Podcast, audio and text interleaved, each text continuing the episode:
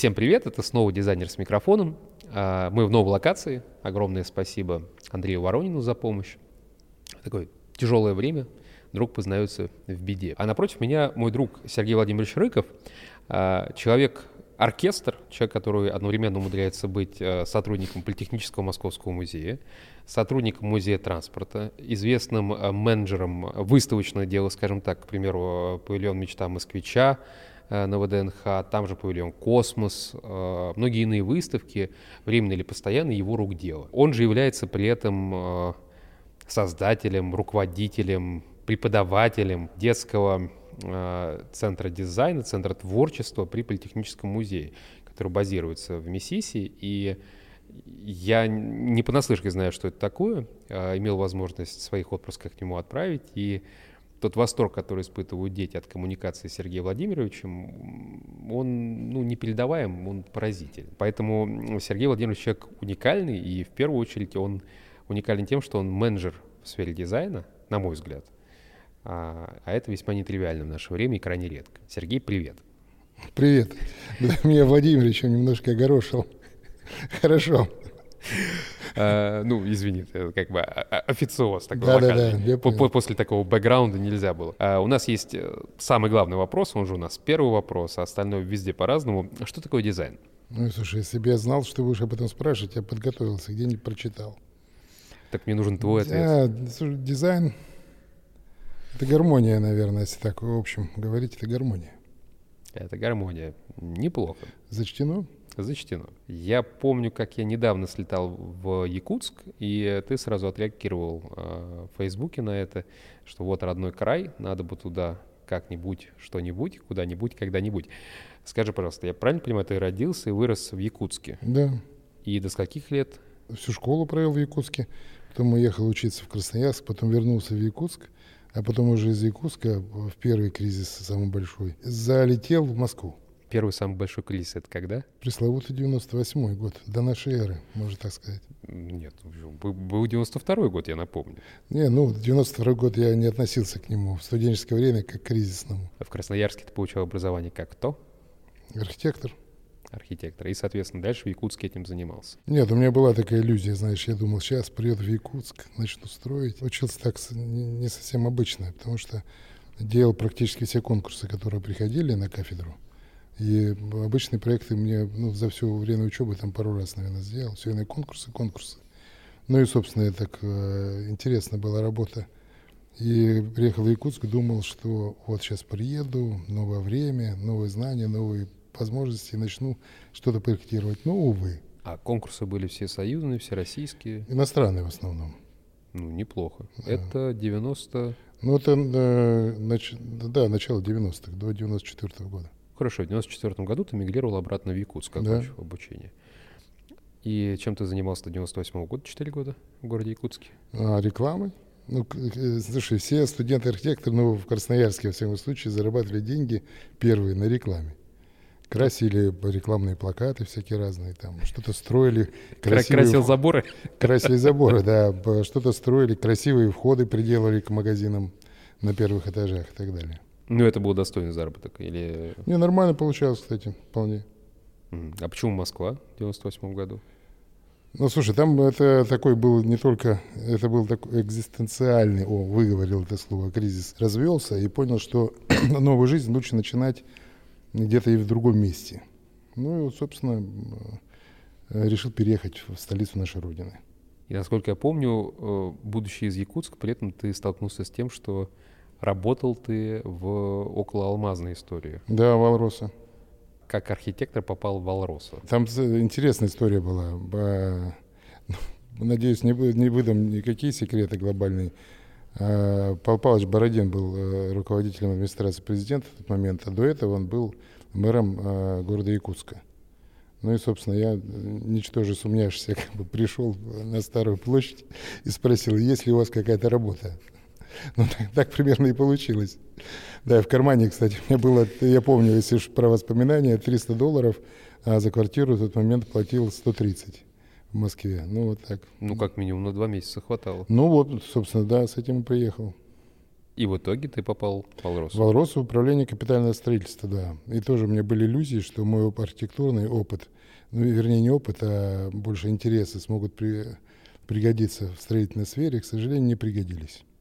Ну, я 6 лет поработал, даже есть какие-то объекты в Москве, в которых я участие принял, например.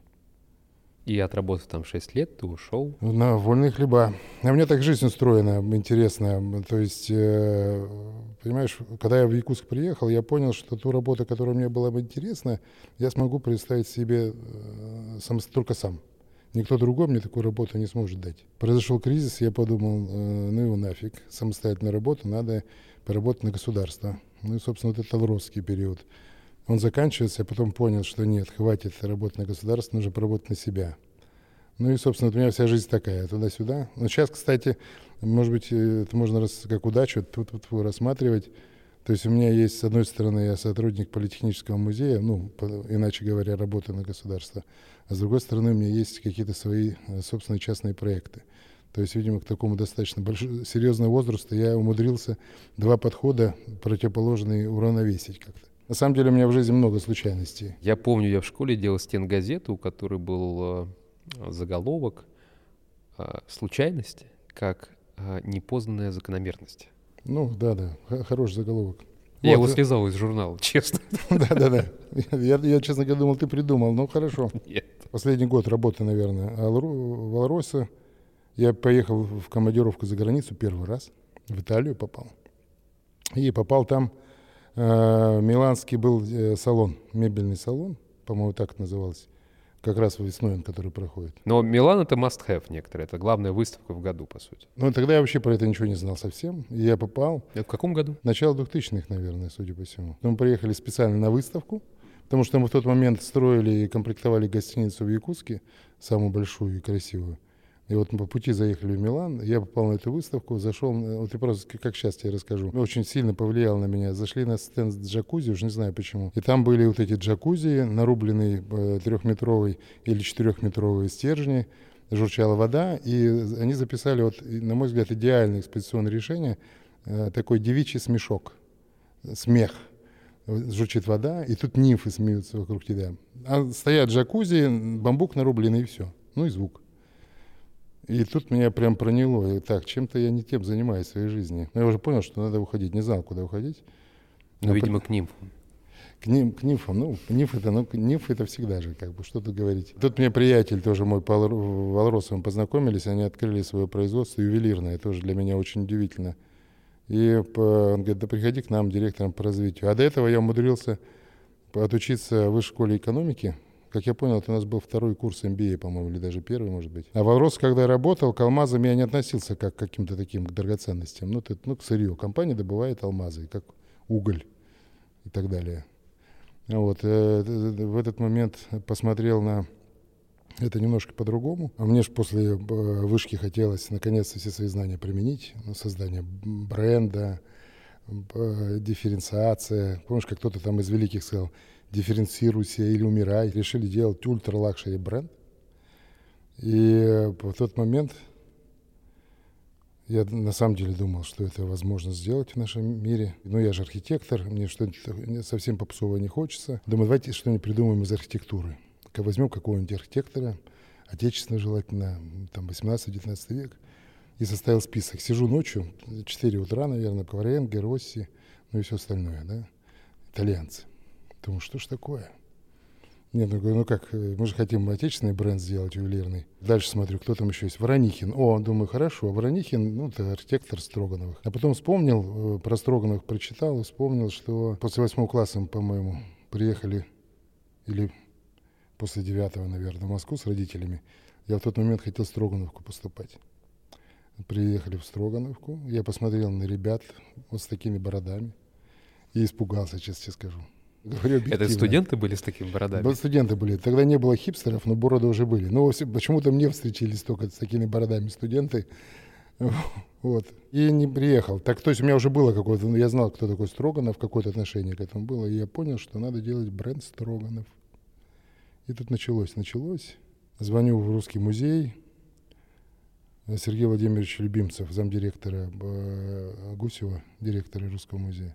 Он как раз э, Строгановским был управлял Строганским дворцом тогда. Я ему звоню, так и так, хотел бы с вами поговорить. Есть какая-то идея со Строгановым связана, может быть, проконсультируйте как-то. Он говорит, приезжайте, но я очень занят.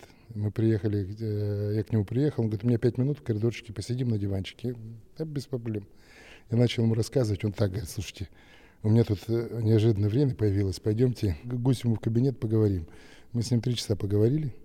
Он мне рассказал про баронессу Ленду Люденхаузен, э, последняя Строгановых которая живет в Париже, что очень интересно, давайте с ней повстречаемся, напишем письмо, может быть, она нас поддержит и так далее. Ну, я, конечно, вдохновился очень сильно этим делом. Написал письмо. Сергей Владимирович объяснил, что как-то по почте, э, по электронной почте она не, не умеет этим пользоваться, что есть факс. Мой приятель написал, перевел мое письмо на французский язык, я отправил факсом и благополучно об этом забыл. Через какое-то время жду звонка какого-то э, человека в возрасте, и мне поднимаю трубку, алло, кто-то звонок, кто-то звонит и говорит, алло, это Сергей? Я, да, это Сергей. Я говорю, да, Иван Иванович, ну там Петр Петрович, это, да, жду вашего звонка. Она говорит, это баронесса Элен Ливенхаузен. Представляешь? Я тоже выпал. Говорю, как, извините, я никогда так не разговаривал с людьми, там, со званиями какими-то, да, как к вам обращаться? Она говорит, Елена Андреевна. Я говорю, ну, Елена Андреевна, хорошо. Через месяц полетели с женой вместе с ней знакомиться в Париж, там поговорили, она нас пригласила на ужин, я рассказал о потенциальном проекте, что Строганов, Ну, ты с правильной стороны вилку положил, надеюсь? Да не, не, до вилки не дошло. Мы уже поговорили, и в конце нашего обеда я выясняю, что Елена Андреевна 33 года работала директором дома э, Сен-Лоран. Конечно, то, что я реально затупил и нормально не изучил вопрос, как бы, да. Проект Строгановский у нас таким образом смешным начался. Мы начали какие-то проекты разрабатывать, кстати, со Строгановкой, из кафедры металла, со студентами. Закрутилось, завертелось. Мы делали прототипы, э, открыли ювелирное производство на Третьяковке. Ну а потом произошел э, следующий кризис, 2008 год и все при, пришлось прекратить. Это как раз к вопросу о, периодах в жизни, да? В тот момент я понял, что надо опять идти. Что пора разводиться. Нет, нет, нет, я уже с, этой темой мне не очень хотелось экспериментировать, продолжать. Так вот, и я понял, что надо опять куда-нибудь идти работать, что-то более устойчивое. Делали еще для Мерседеса в тот момент э, большой проект, мы еще перед этим в 2005 году мы каким-то чудесным образом э, смогли подписать с, с Мерседесом лицензионное соглашение для производства ювелирных изделий и сувениров. То есть я вот в тот момент мы с партнером были единственными в стране лицензиаты на Мерседес. Но на территории Российской Федерации. Конечно, да, да, да. Ездили, показывали нашу продукцию в Штутгарт. Среди прочего, мы выпускали э, масштабные копии в 18 масштабе, достаточно большие э, объекты классические автомобили Mercedes из серебра и драгоценных э, металлов и камней. Когда мы привезли такую машину в Штутгарт, директор классик-центра, который, собственно, нам лицензию подписывал, он сказал, ну, говорит, русский даете. Но это, говорит, только у вас в России можно придумать, или, ну, говорит, на Ближнем Востоке. Но мы восприняли это как комплимент в тот момент. Но это все так же в 2008 году э, закончилось на самом подъеме. А как раз с марсельским проектом я прихожу в музей «Автовиль», который недавно до этого открылся. Там была коллекция Юрия Михайловича Лужкова.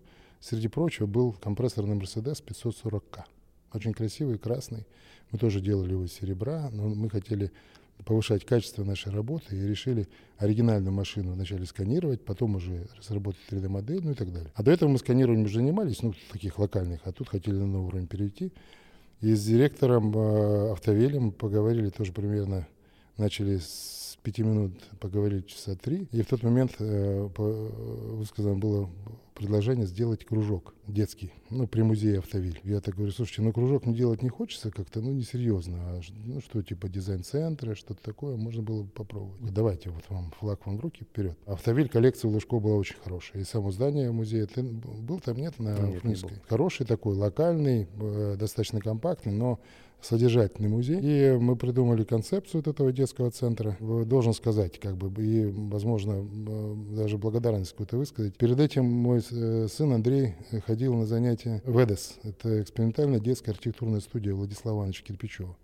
И мне она всегда очень нравилась. И нравилась и Андрей как раз рассказывал, и с Владиславом Ивановичем общались. Мне это очень нравилось, как, что у них там все происходило, но я понял, что делать что-то такое э, с архитектурной точки зрения после Владислава Ивановича это какое-то будет неправильно совсем. Будет вторично. Вторично будет, да. Ну, думаю, что ж такое придумать? И в тот момент в автовиле молния пронзила меня идея, говорит, будем делать примерно то же самое, но про автомобильный дизайн. Ну вот закрутилось, поехало. Через год решили делать проект э, Леонардо да Винчи. Какая-то юбилейная дата там была. Наташа Сергеевская работала тогда э, в фонде реконструкции Политехнического музея. Она приехала к нам в Автовиль, посмотрела и говорит, а может, можете что-нибудь такое же сделать в Политехническом музее? Я говорю, слушайте, я пробовал, но понимаю, что не получается. Планироваться нельзя. Ну и как-то не, не выходило все это. Спасибо за предложение. Проходит неделя, э, Автовиль меняет свою политику. Неделя реально. Э, тогда Юрий Михайлович в отставке. Собственно, Автовиль понимает, что э, содержать детский центр, ну, нужно в аренду сдавать все остальное. То есть показали на выход. Приезжаю в политехнический музей, говорю Наталье, Наташа, а ваше предложение в силе еще или нет? Она говорит, ну да. Ну вот, собственно, в тот момент мы переехали в Политехнический музей. В старое здание? Старое здание на Лубянке, да. И там еще сидели некоторое время, до того, как музей переехал. И, собственно, можно сказать, что я в Политехнический музей это попал через детский центр. Ну, быть откровенным, да, если и говорить, положа руку на сердце. Даже у нас был договор аренды. По-моему, вначале мы вполне себе на правах аренды э, занимали там пару кабинетов с детским центром. Потом коллеги из музея приходят и говорят, Сергей, а не хотите ли вы подключиться к нам и заниматься. Э, был такой научно-экспозиционный отдел транспорта. Я говорю, почему бы нет? Но к тому времени я уже хорошо изучил все, что там есть. Ну, там Русабалт, вся коллекция. Если ты помнишь, все, что было, спускаешься все в слева. Было. В подвале, да. да. Мы переехали в, в Политех в конце 2010 года экстренно. Прошлой осенью, в ноябре, 11 ноября, отметил 10 лет работы в Политехе. Собственно, вот как раз Год мы просидели на правах арендатора, и с 2011 года у меня уже официальная карьера музейная началась. О чем я нисколько не жалею. Даже и очень какие рад. задачи-то? То есть с чего все началось? Научно-экспозиционный отдел. Чем он занимался? Он занимался управлением частью экспозиции, которая была посвящена транспорту. Ну, собственно, там было несколько разделов. Велосипеды, мотоциклы, дореволюционные автомобили, советские автомобили, экспериментальные автомобили и так далее. Вот, собственно, организация работы отдела, смотрители, проведение каких-то мероприятий, экспозиций, э, выставок, э, экскурсий и так далее. Вот этим мы и занимались. Когда мы запускали проект с Мерседесом, мы познакомились с отличным агентством Chromov Collection, которые в Москве двигали тему по высочай реставрации классических автомобилей, Ягуар и Мерседес. Ну, собственно, опять Мерседес тут возник, да, и вот мы, собственно, здесь в этом плане сошлись.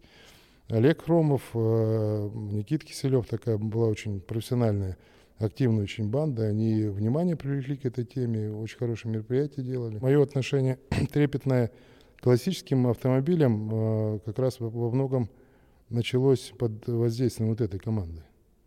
Ну и, собственно, потом, ну это было чуть раньше того времени, как я попал в Политехнический музей.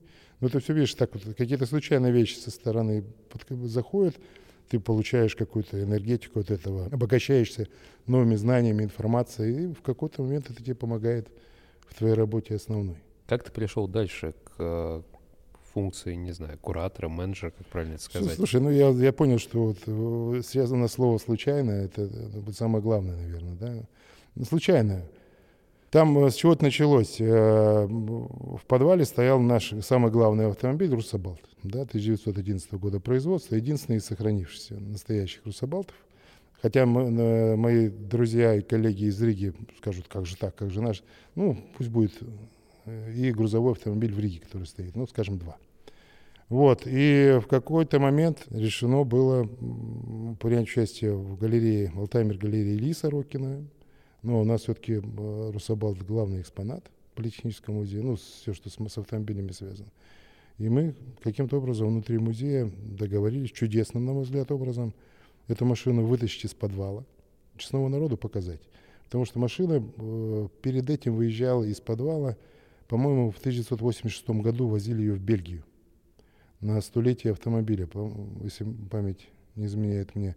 То есть, собственно, 86 год, и мы вывезли эту машину в 12-м. Можешь спросить за вопрос, а машина на ходу? Слушай, по легенде, э, после реставрации на Зеле в конце 60-х годов, она своим ходом в Политех приехала. Понимаешь, мы не, с тех пор мы не заводили, естественно. Но тут э, на самом деле очень сильно изменились требования к объектам, которые находятся в составе Государственного музейного фонда. Да, вот у меня есть, конечно, мечта попробовать, ну, как минимум, попробовать эту машину завести, ну, подготовить э, необходимым образом, завести ее, но э, закон нам пока это не позволяет. Ну, вот я думаю, может быть, со временем мы как-то сможем э, Министерство культуры убедить в том, что для автомобиля возможность перемещаться – это одно из главных качеств. Ну, примерно это Безусловно. как артефакт плюс... Я бы сказал, для любого транспортного средства. Для любого транспортного средства, да. Ну, для автомобиля, в частности, безусловно. У нас тоже целая эпопея была. Мы вынули из экспозиции э, Русабалт. Перед этим специально под него наши друзья, Жень, мастерская Жени Шаманского, уникальный, кстати, человек, и э, с одной стороны меценат, и коллекционер, и музейщик, и создатель уникальной реставрационной мастерской – мы сделали под эту машину из э, швеллера каркас, к нему закрепили автомобиль, чтобы, не дай бог, ничего не произошло, пока мы по лестнице будем поднимать. И с помощью лебедки вытащили машину наружу. У меня есть несколько интересных таких фотографий, где мы как бурлаки там уже кантуем, когда уже на, на уровне первого этажа. Ну, прям так э, вспоминаешь, это героически, на мой взгляд была эпопея. Спасибо большое э, Министерству культуры, что они, собственно, разрешили нам это сделать. Вывезли эту машину на выставку, и вот тут в этот момент э, пришлось применить свои какие-то э, архитектурные познания создания вот этой экспозиции. Но экспозиция, я недавно смотрел фотографии, она, ну, такая, не то что, ну, примитивная, я бы так сказал. Ну, конечно. Скромная. Скр, ну, хорошо, да, принимаю. Скло, скромная экспозиция. Не может быть экспозиция с единственным в России Рособалтом примитивной. Да, да, да, скромная, скромная. Вот.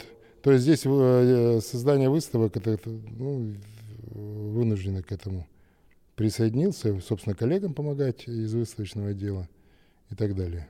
Потом возникло несколько интересных тем, от которых я тоже не мог отказаться.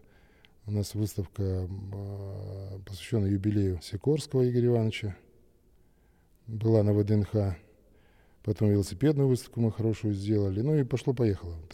Потом в 2013 году Э, Политех закрыл экспозицию, офис переехал на ВДНХ, и, э, собственно, заниматься работой с экспозицией самой э, не было необходимости, как бы, понимаешь. И я все, все правильно, да. И в тот момент я как понял, что основная моя задача — это организация выставок, связанных с транспортом. Насколько помню, с Сикорским там все было достаточно интересно. По-моему, ты с его наследниками, потомками познакомился. Да, так и было и какая-то часть экспозиции, она была из-за рубежа. Да, но там э, тоже э, интересная история. Был э, вертолетное шоу в Крокусе.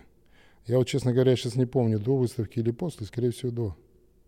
И приезжал Сергей Игоревич Сикорский, сын Сикорского. Он как, ну, он уже сейчас, он работал долго в самой корпорации Сикорского, да, сейчас, безусловно, он уже приезжал в качестве пенсионера. Вот, и как на этом мы так удалось познакомиться, он даже книжку какую-то мне подписал. Вот, и на самом деле мне очень, очень сильно захотелось эту выставку сделать. Ну, коллеги в этом плане поддержали. Нас э, в павильоне э, интересно тоже вот э, очередная спираль или круг замкнулся, потому что первая экспозиция в, в павильоне, в 26-м павильоне «Транспорт СССР» моя была посвящена Сикорскому. Последняя вот сейчас «Мечта москвича», который ты уже сказал. Интересно. Он прислал нам чертежи из архива. И, собственно, мы в экспозиции их использовали. Оригинал чертежей. Оригинал чертежей, да. Да, с фотографиями они нам здорово очень помогли и так далее. Хорошая была экспозиция, небольшая, 300 метров, но высоту 12 метров была. Рекорд до сих пор ну, в моем личном рейтинге не побит. Это самая высокая. На самом высоком уровне была сделана выставка. Мы, кстати, получили даже какую-то архитектурную премию за эту экспозицию. Очень хорошая Наташа Зайченко, архитектор, экспозиционер, очень хороший, высокого уровня специалист. Расскажи мне, как вы делали «Мечту москвича»? Это же совершенно уникальная выставка, и это, это уже музей транспорта Москвы. Во-первых, да, как ты туда попал, Москвы. потому что это другой музей, это не политехнический да. музей. А во-вторых, я помню, я был на презентации, ты нас пригласил. Поразительные ощущения от именно такой авторской экскурсии остались. Не, не столько от самого музея и самой локации, хотя они тоже хороши, сколько именно от такого правильного сопровождения от господина Рыкова. Слушай, ну я хочу э, вначале одну важную вещь сказать. Создание качественных, э, хороших выставок – это не работа одного человека. Безусловно. Да, то есть я хочу, чтобы все это э, понимали, потому что э, это командная работа. Всегда для хорошей выставки всегда нужен хороший архитектор, хороший сценограф.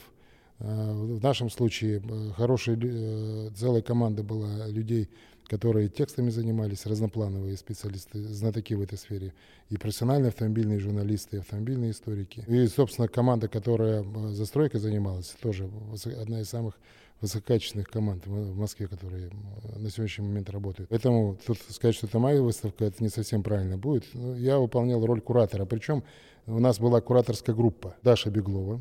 Кто знает, тот поймет. Вот, собственно, сама основная идея выставки рассказать историю москвича через советское кино, через призму советского кино, это идея Даши. Моя задача здесь была как раз э, как э, музейного куратора превратить это в такую содержательную экспозицию. Вот. Ну и я рад, что тебе понравилось. Ну, честно скажу, хорошие отзывы. Да, это из, из всех проектов, в которых я участие принимал, это, наверное, самый такой, который заслужил. Ну, насколько я помню, на таком закрытом открытии, как бы это сейчас не звучало, там присутствовали первые лица, э, если я правильно помню, мэр, по-моему. Да, да, я делал экскурсию Собянину. Да, Сергей Семенович. И я так понял, ему тоже это более чем понравилось. Трудно сказать, но нам приходили э, сотрудники администрации, они сказали, смотрите, у нас по регламенту 15 минут. Наша, э, моя экскурсия была 40.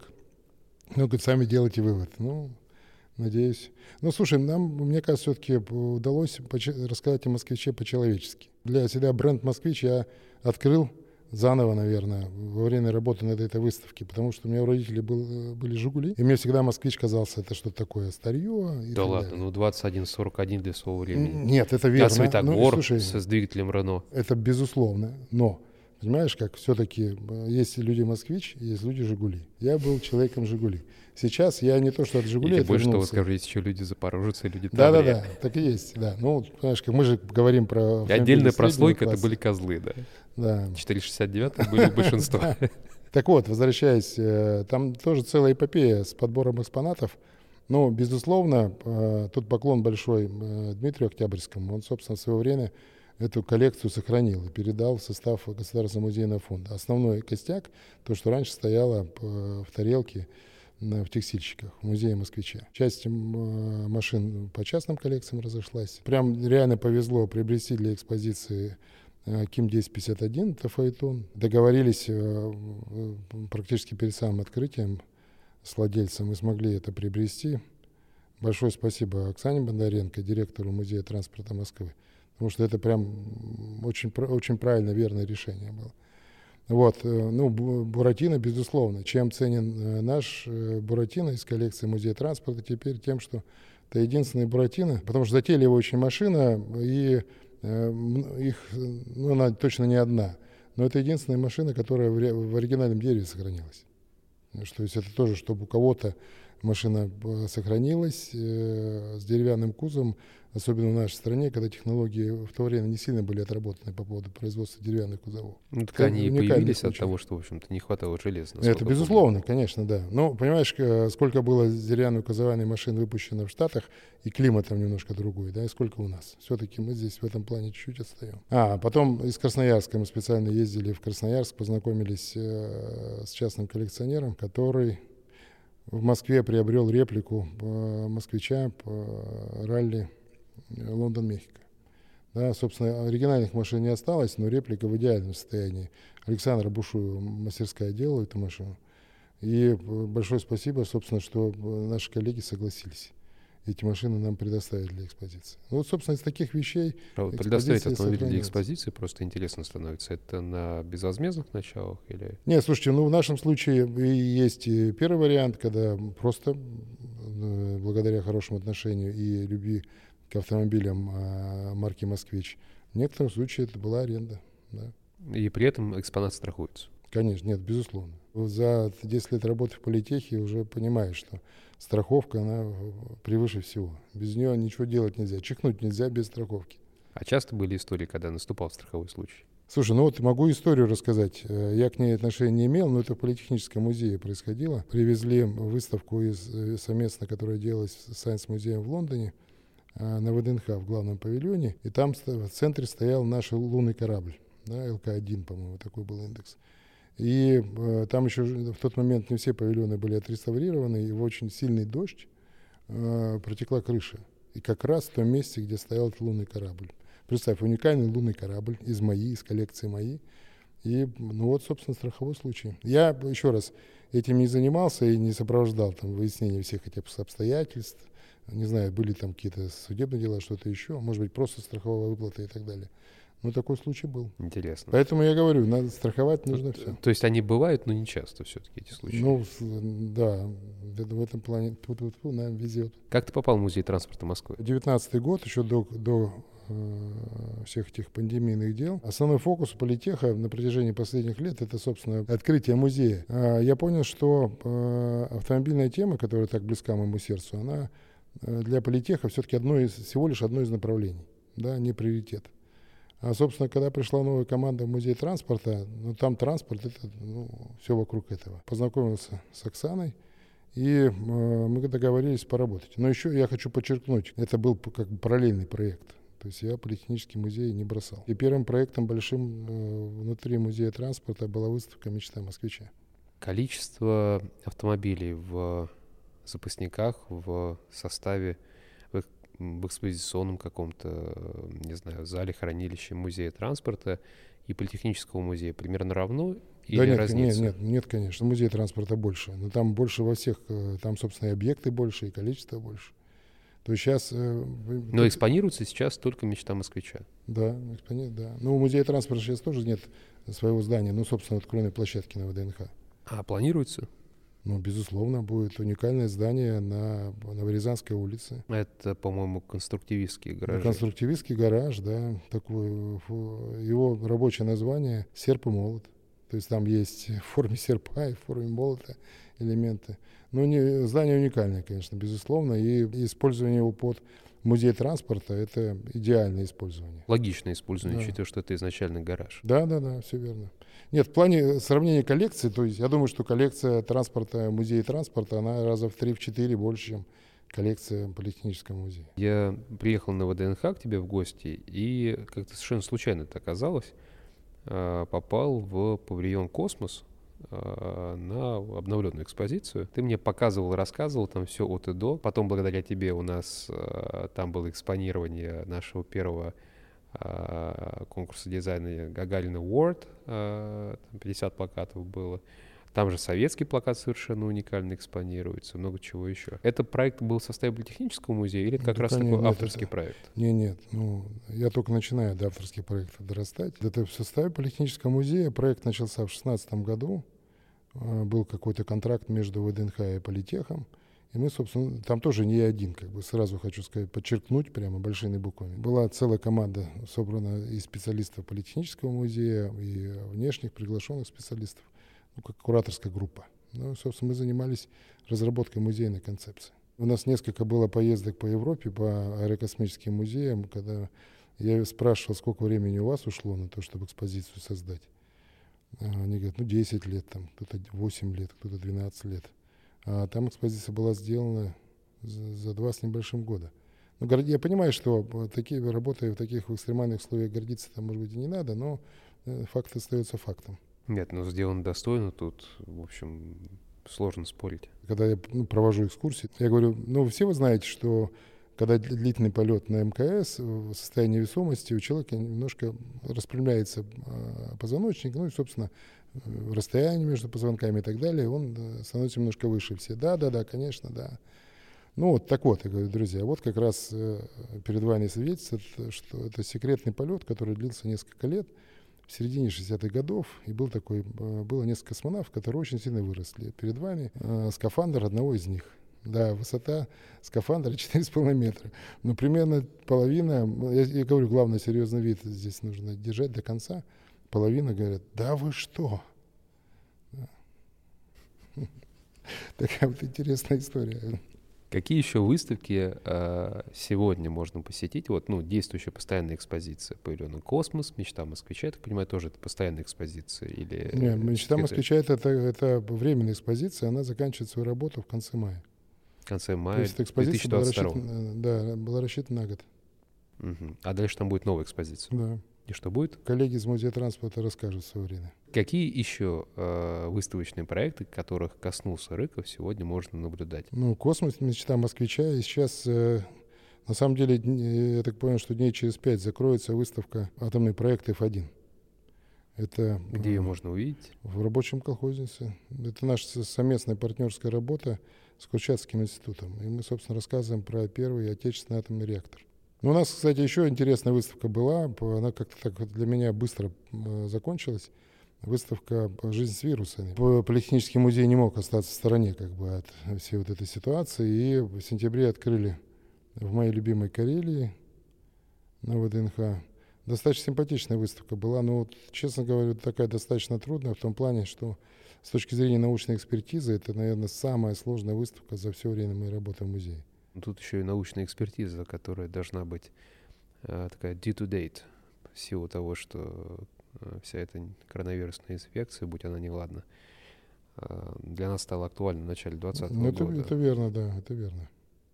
Ну, вот, собственно, эта выставка уже закрылась. Я помню, ты делал выездную выставку с, по-моему, велосипедами. Две выставки перед этим по посвященным велосипедам в Москве. В Карелии, опять же, очень хорошая выставка была в 2015 году. И на ее основе мы сделали передвижной вариант и возили ее года два или три назад в Тулу. Тула, ко всему прочему, не только самоварная ст- столица России, но еще и велосипедная. Она Это- еще и оружейная. Ну, да, оружейная, да. Она- Выяснилось, что она еще и, И пряничная. велосипедная столица, и первый велодром спортивный, профессиональный был построен еще в дореволюционные времена в Туле. Это мы выяснили как раз уже, когда занимались этим проектом. Умудрились еще и об этом рассказать внутри А выставки. экспонировали в Октаве? Да, Или- да. Отличная площадка. Ну вот у вас есть сборная э, выставка, выставка мобильная, а дальше ее экспонирование в каких-то других городах, регионах. Оно происходило, происходит, планируется. Не, нет, последние два года, понятное дело, что Не до того. не до того было. Но, собственно, велосипедная выставка в листе, в шорт-листе у нас она присутствует. Если какая-то заявка будет интересна на эту тему, то это можно организовать. А что еще есть в шорт-листе? Ой, слушай, я сейчас не все, не все вспомню. Ну, Ну, вот, например, смотри, ну вот у нас э, в Салихарде должна открыться выставка «Жизнь с вирусами». То есть эта выставка тоже поедет путешествовать. Но у нас долгое время ездила выставка «Алиса в стране наук». Но она уже лет пять, наверное, существовала, и я думаю, что если ее, ее надо будет или перезапускать, ну, пересоздать ее, переоформить, или забыть уже о ней. Ну, собственно, выставка таким достаточно популярная была. Детский центр. Он был в Политехническом музее, и когда началась реставрация в десятых, он оттуда мигрировал. Да, мы поменяли несколько площадок. И как вы дошли до Мессиса? Наш великий ужасный Владимир Пирожков. В какой-то момент мы попили с ним кофе. Он говорит, Серега. А я, кстати, в тот момент э, что-то устал уже переезжать. И думал, надо тайм-аут сделать. А он говорит, да давай-ка к нам в Горный. В Горный. Я так подумал, ну давай. И вот мы заехали, посидели какое-то время в Горном, а потом кинетика как раз в это время строилась. И потом сделали ремонт в этом помещении, в котором мы сейчас находимся. Да, уже, слушай, так, Да, уже срок. щелкает, да, так вроде как недавно, кажется, а начиная считать, и вроде как уже набирается. Расскажи про центр.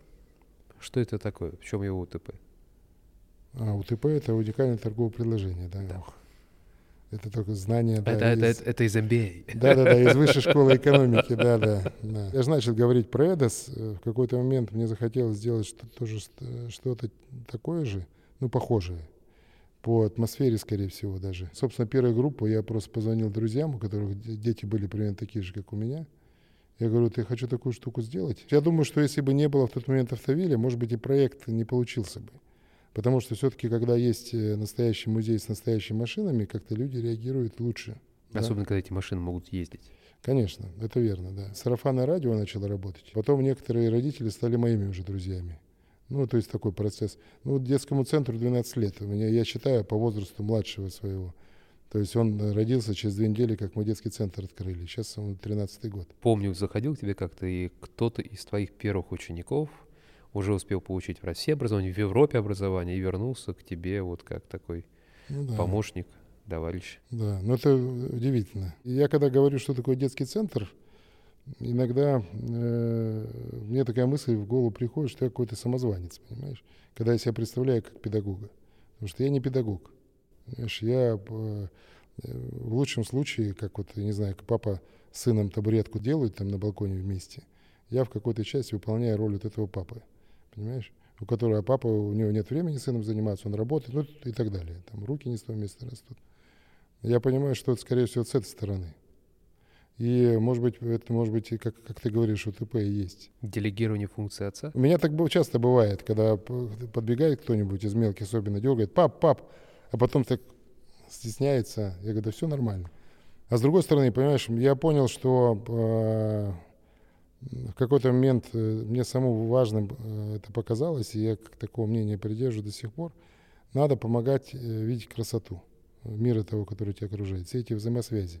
Мы называемся, ну, изначально назывались детский центр, детский центр автомобильного дизайна в Политехническом музее. Длинное название. У нас даже есть короткий вариант английский, Kids Car Design. Мы даже там сайт пытались в какой-то момент сделать с таким названием, но руки до этого не дошли. Но мы же не только про автомобили. Там так получилось, у нас какая-то интересная выставка в политехе проходит. Делаем на эту тему сразу занятия. Про велосипеды, велосипеды. Про Сикорского, Сикорского. Про космос, космос. И потом все это на, в программу наслаивается, остаются эти занятия в программе. Может быть, как раз э, по поводу УТП опять, то, что мы про разные. Знаешь, у нас э, пол занятия мы про Кандинского – Вторую э, половину занятия про автомобили Морган трехколески. Ну и, и тут, как выясняется, очень много интересных вещей, которые э, не очевидны даже для взрослых. А когда э, то, что я понял еще, когда с детьми долго вот занимаешься, что любой человек, он заново мир переоткрывает, как бы, ну, когда с возраста растет, да, видит что-то новое, занимается переоткрыванием, переоткрыванием мира. Я помню, как ты мне объяснил, когда я тебя спросил, что в этом такого уникального и почему дети? Ты взял листочек А4, порвал его, дал мне в руки, сказал, соедини обратно. Я устал соединять, ну, логично, каким он был. Ты рассмеялся, сказал, ну, так в этом и есть разница между нами с тобой, детьми. И показал прияду возможности, как его еще может соединить. Они мыслят по-другому. Ну, я позволю со своей стороны, как родитель в том числе, сказать, что этот центр — это, с одной стороны, возможность для любых э, на самом деле, действительно, любых родителей, если вот вместе с детьми либо прийти на занятия, либо после пойти погулять, найти общий язык, потому что в процессе занятий по субботам всегда это новый автомобиль, и всегда это автомобиль совершенно уникальный, то есть стоит Rolls-Royce, стоит какой-то редкий коллекционный Jaguar. Это вообще 45-го, по-моему, года американская военная... Ну, транспортеры гусеничные. Да, да, да, такой маленький, забавный. И в то же время это возможность э, увидеть, наверное, некоторый потенциал собственного ребенка а, в том или ином направлении, причем это, это может быть там или лепка, или рисунок, или еще что-то. Вот меня несколько раз просили объяснить э, самого, что такое центр имени Рыкова, да, я ни разу не смог. Я сказал, что это не про дизайн, это не про автомобиль, это про мышление. Вы масштабную модель один к одному, Бугати или да. что-то такое из, из, из картона да. э, делали. Это какая-то такая постоянная практика у детского центра? Я вспоминаю какие-то свои детские ощущения. Всегда хотелось к чему-то большому прислониться, но понимаешь, что что-то на самом деле большое ты сделать не можешь. Поэтому я вырос большим человеком прислоняются ко мне, да? Да, да, может и так. Так вот, и мы здесь даем такую возможность, э, потому что мы э, проектируем какие-то каркасы деревянные для этих машин, заранее проектируем какие-то крупные детали и даем возможность э, в конце на каких-то вещах не очень больших, но посильных там, детям разных возрастов да, принять участие в таком проекте. То есть ты видишь, в конце у тебя появляется настоящий автомобиль Бугатти, и ты понимаешь, что ты тоже принял участие в этом. Мало ты сделал там какую-нибудь накладку или шкалу, или колесо помог прикрутить, но вот часть твоего труда, она вот здесь, ты ее можешь увидеть, реализованный проект. Я Это помню, важно. как мы с тобой пили кофе около того Бугати, ты улыбался, смотрел на него и сказал такую фразу, а, а, что то ли там мне далеко за столько-то лет, но вот я рад тому, что в детстве а, у ребят, которые в этом участвовали, есть то, чего у меня не было в Якутске. Возможность построить ну, Бугатти. Ну, это факт, да, это факт. Ну, так и есть. А автомобили, которые каждую субботу появляются, скажи, пожалуйста, это какое-то уникальное свойство Рыкова коммуницировать с владельцами этих автомобилей? Просто это ну, буквально коллекционные экземпляры. Я же тоже не зря в политехе работаю столько времени. Я, ну, если не всех, вряд ли всех, но многих знаю просто из коллекционеров, из реставраторов, вот, ну, из дилеров. Коллекционеры, реставраторы на самом деле очень хорошо на это реагируют. И, честно говоря, тьфу, таких отказов, э, да идите вы подальше, не было ни разу. То есть были ну, формальные какие-то отказы, там страховку не могли сделать, была очень высокая, что-то такое. Меня знают и знают наш проект. Ну, люди, которые вот в этой теме находятся. И, собственно, поэтому появляются такие вот уникальные машины. Сергей часто э, себя корит, и он очень скромен, но на самом деле для российской автокультуры, для российской музейной культуры это совершенно поразительный человек, и во многом, кстати, совершенно бескорыстный, потому что сколько раз мы от лица там Сибирского центра дизайна или Московского автомобильно-дорожного института обращались. Э, Сергей всегда готов помочь. Причем вот буквально сейчас мы говорим о МАДИ и Политех договариваются о совместном экспонировании, причем на безвозмездных началах, что немаловажно. Это, наверное, говорит о Рыкове как о профессионале с большой буквы, как еще об очень хорошем человеке. И патриоте, что немаловажно, патриотцовое дело. Учитывая твою погруженность в мир автомобильного дизайна, твой нетривиальный опыт, международный в том числе, э, скажи, пожалуйста, вот есть топ-3, наверное, дизайнера, автомобильных или дизайн-студии, пожалуйста, которые тебе близки. Какие и почему? Я вначале все назову, а потом дам комментарии какие-то. Саш Селипанов, э, Гандини. А можно вместо трех остановлюсь на двух. Про Сашу расскажу. Мне э, Саша мы познакомились на какой-то презентации Volkswagen или Audi. Там лет 10, наверное, назад. Может быть, меньше чуть-чуть в Москве. Там была смешная ситуация. Там был с ним Эрнест Сарукян. Я подхожу к Эрнесту Сарукяну, здороваюсь с ним. Саша, здравствуйте, меня зовут Сергей Рыков. Саша стоит в двух метрах от меня. Такая была ситуация смешная. Саша Селипанов э, очень хороший такой self-made человек.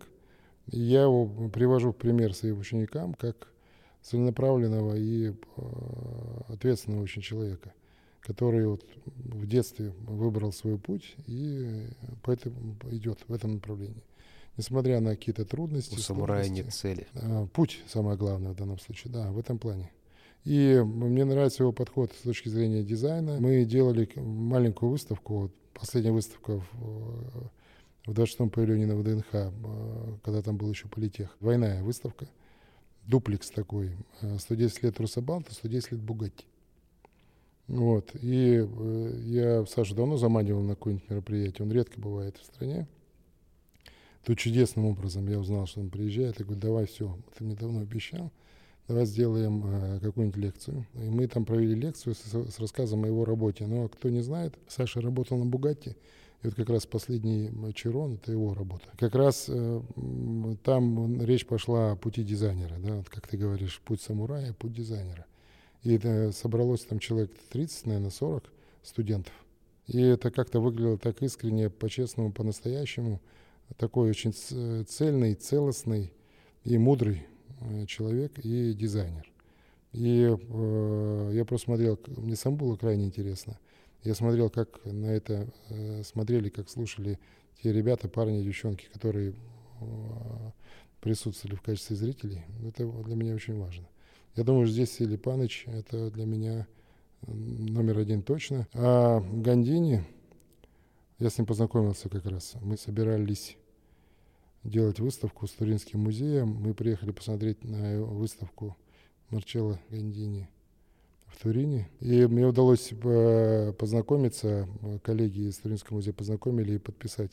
Автограф у него взял. Ты видел меня, он в красном углу висит. Это как раз э, такое э, важное искреннее отношение к дизайну, к форме, к созданию формы, одухотворенной, какой-то гармоничной, красивой. Это очень важно. Мне кажется, часто сейчас теряется как-то. Мне хотелось бы, чтобы это, об этом чаще напоминать, что ли. Одна из важных задач этой выставки об этом напомнить и рассказать. Про такое честное отношение к форме, к предмету, к функции кого исходя из твоего огромного опыта взаимодействия с разными автомобилями, современными, несовременными, вообще музейными экспонатами, какие топ-3 автомобиля ты бы назвал? Не как повседневная машина, но вот который ты считаешь предметом преклонения и, самое главное, идеальными образчиками дизайна с большой буквы. в твоем понимании? Русабалт не образчик, конечно. Хотя, с другой стороны, он обычный дорожный автомобиль начала, э, начала 20 века. Да. Достаточно э, по, своему, по дизайну он соответствовал абсолютно тем, тем автомобилям, которых было полно на дорогах в тот, в тот момент. Но для меня Русабалт э, это как раз моя связь с, э, с моей страной. Понимаешь, то, что э, я знаю эту машину, она для меня символ. Не хочу говорить, там было величия, нет, а символ какой-то преемственности, что ли, понимаешь. Для меня это важно. То есть в этот список Русабалт у меня точно входит, наверное, на номер один. Мы, собственно, и выставку эту, эту 110, 110 лет Русабалта из-за этого и начинали, как бы, да. И Бугатти противопоставили тоже не случайно. Мы говорили о том, что вот Бугатти тоже э, бренд, у которого был большой промежуток времени, когда его не существовало, его возродили. Ну, Русабалт, к сожалению, такой не было возможности. Хотя Аурус, я на полном серьезе знаю, что планировали, да, обсуждалось назвать его Русабалт. Ну, мне кажется, Был же промежуточный быть... проект Тринихина, насколько я помню. Да, да, да, проект э, с Impression тоже очень интересный, кстати. 2004, по-моему, год. Да, да, который был. И, ну, собственно, выставка об этом как раз, да, о преемственности, о сохранении каких-то идей. Потом, э, после Русабалта, я думаю, что Mercedes-Benz 300 SL крыло чайки. Собственно, с него как раз мое увлечение такое, хобби в работу перешло, мне кажется. И, наверное, такое из таких вещей Lamborghini Countach, Гандиневский. Да, последний может вообще не объяснять. Ну, в общем, да. Хотя я не удивился, если ты сказал Diablo SV. Не, нет, я вот я думал по поводу Диабло недавно, но все-таки Countach. А как ты относишься к ламбе, которая LM001? Ну, еще прекрасный, красивый автомобиль. Жесткий, брутальный, мужественный. У меня есть предложение переходить к Блицу. Много денег это? Хорошо. А, любимый дизайнер? Гандини. Любимое время года? Все. Лучший город на Земле для жизни? Э, Амбуаз. Там Леонардо да Винчи, где закончил свои года. А лучшая машина как everyday car? Ну, Мерседес какой-нибудь. Внедорожник, седан? Б-класс. А лучшая машина как предмет обожания? Лучший дизайн автомобиля, вот хочу, не могу. А черт, ну я не готов так быстро на этот вопрос ответить. Следующий. Лучший образчик выставочного искусства. Лучшая выставка за последние 20 лет. Мы, когда поехали, под... быстро не удастся мне ответить на него, поехали подписывать контракт с Мерседесом, зашли в свежеоткрытый музей Мерседеса. В Штутгарте. В Штутгарте, да. И я понял, что это как раз тот случай, когда архитектура идет за развитием экспозиции, за идеей. А так редко бывает в нашей сфере. Да, тогда пусть Мерседес, музей Мерседес. Не могу не согласиться просто. Счастье измеряется в... Ой, в счастье. Я думаю, ты скажешь в килограммах.